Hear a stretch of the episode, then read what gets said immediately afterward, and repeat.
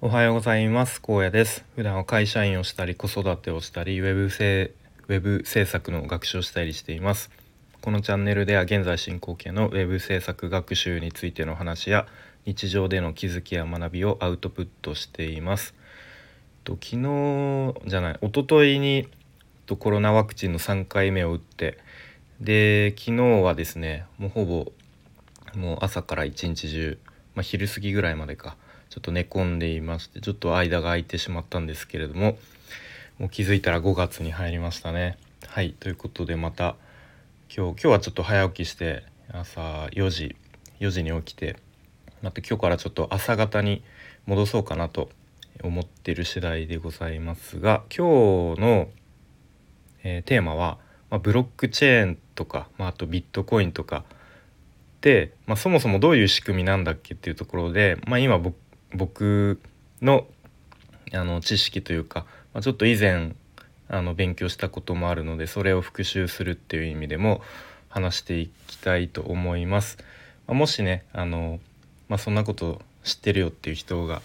いたらあの 聞き流してもらえ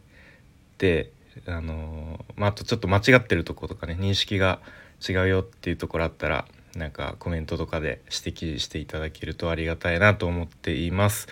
で、まあ、最近ですね結構 Web3 とか NFT とかあと DAO とかメタバースとかなんかそういうワードがよく聞かれるようになってきたのかなと思うんですけれどもとまあその中でね NFT ってもう本当にこうしょっちゅう毎日のように聞くようなあの聞く機会が増えてきたなと思うんですけれども結構そのニュ,、まあ、ニュースっていうか、うんまあ、そういう話を聞いてるとなんかこうアートを NFT として売れるとかなんかあとはその、NFT を、まあ、さらにこう、まあ、他の人に売ったりして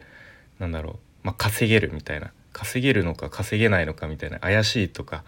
あとは投資なのかとか、まあ、投機に近いとかなんかそういう話が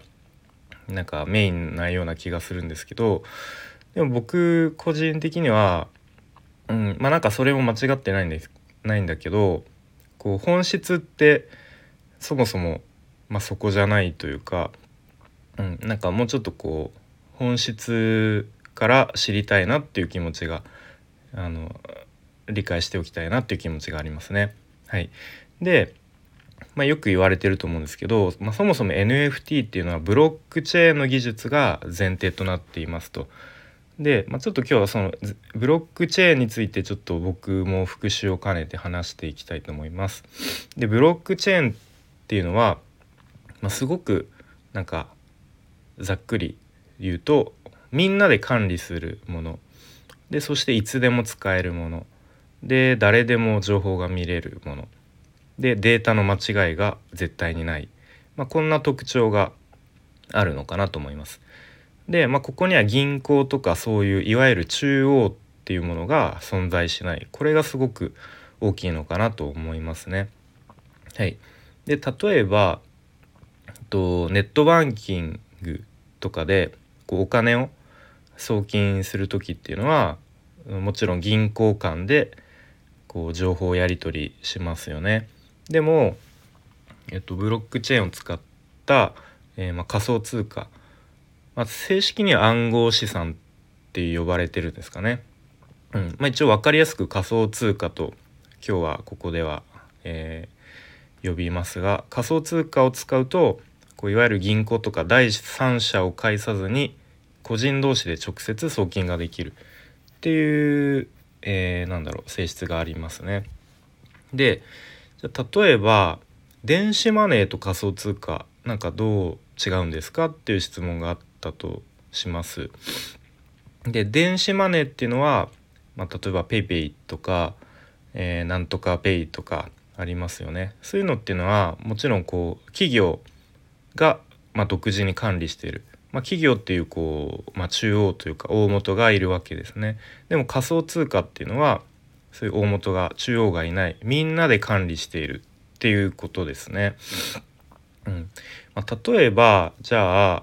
えー、僕がえー、田中君に、えー、1万円を送金したいと。で1万円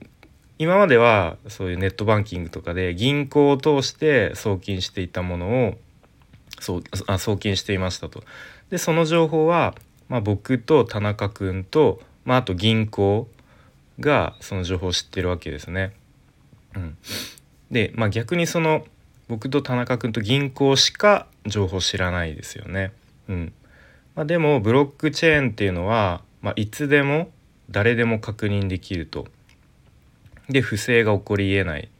ていう特徴があるのでえっ、ー、とまあ不正が起こりえないということですね。まあ、ちょっとなかなか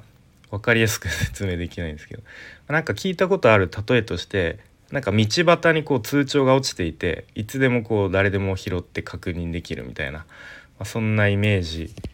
なのかもしれないですね。はい、で、えー、ブロックチェーンの中にはと、まあ、仮想通貨、まあ、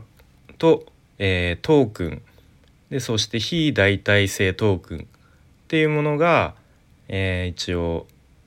まあ、ブロックチェーンの中にはというかブロックチェーンを使った技術としあブロックチェーンの技術を使ったものとして仮想通貨トークン非代替性トークンっていうのがありますと。で仮想通貨っていうのは、まあ、よく聞くものはビットコインとか、まあ、あとイーサリアムとか、まあ、あとその他、まあ、いろんな5種類のコインがありますね。であと次トークンっていうのは、まあ、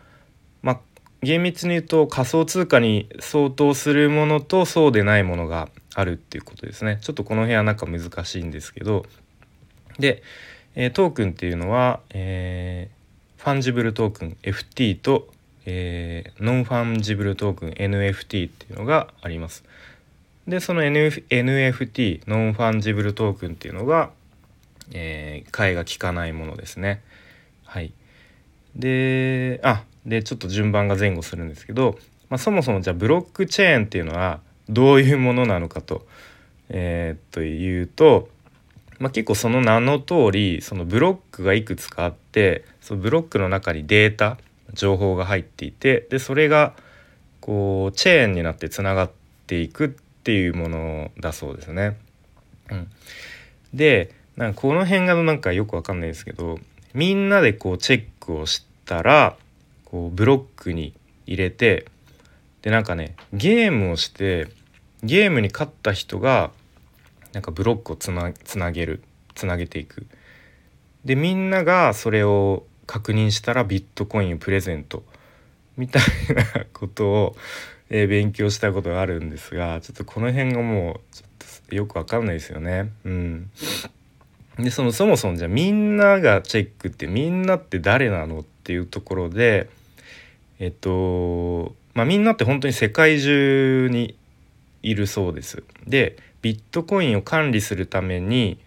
えーと、プログラムをダウンロードして動かしてるマシンなんかまあパソコンのようなイメージなんですかねそういうものがもう世界中にあってでそういうのを管理している人のことをノードっていうそうですね。うん、でその管理者っていうのがもう世界中に、えーまあ、9,000以上あのいるそうです。でまあいるというか、まあ、それは一人なのかもしれないしまもしくは会社なのかもしれないっていうところですね、まあ、この辺もなんかよくわかんないですよね うん、で、まあ、そういうふうにさっき言ったようにこうブロックを作っていくんですけれどもその新しいブロックを作ることをマイニングと呼ばれ言うそうですね。でマイニングって何か聞いたことありますよね。なんかこうブロ、えーとビットコインっていうのはもうすでにこうなんか生産量が決まっていると。ちょっと正確な数忘れましたけど。でなんかこう世界中にこうマイニングをする人がいるみたいななんか話は聞いたことありますね。はい。でそのブロックチェーンという技術を使うとこう、まあ、僕自身とか、まあ、誰かが仮想通貨を所有していますよっていうことをこうちゃんと証明してくれる。そしてみんなが確認できるしいつでも、えー、確認できるっていうところですよね。うん。まあ、ちょっと長くなってしまいそうなので、えー、まあ、ちょっと今日はこのぐらいにしておいて、まあ、もしまたえー、気が向いたら明日以降、え、また他の NFT についてとかあとなんだろうな。うん。その NFT についてまあそのなんだろうえっと、まあ、冒頭に言ったようになんかアートを NFT にして売れますよとか NFT って今稼げるのとか、まあ、そういう話の前にそもそも本質ってどういうところだっけっていうのを、まあ、自分のこう復習がてら話していきたいと思います。はい、それでは今日も聞いてくれてありがとうございます。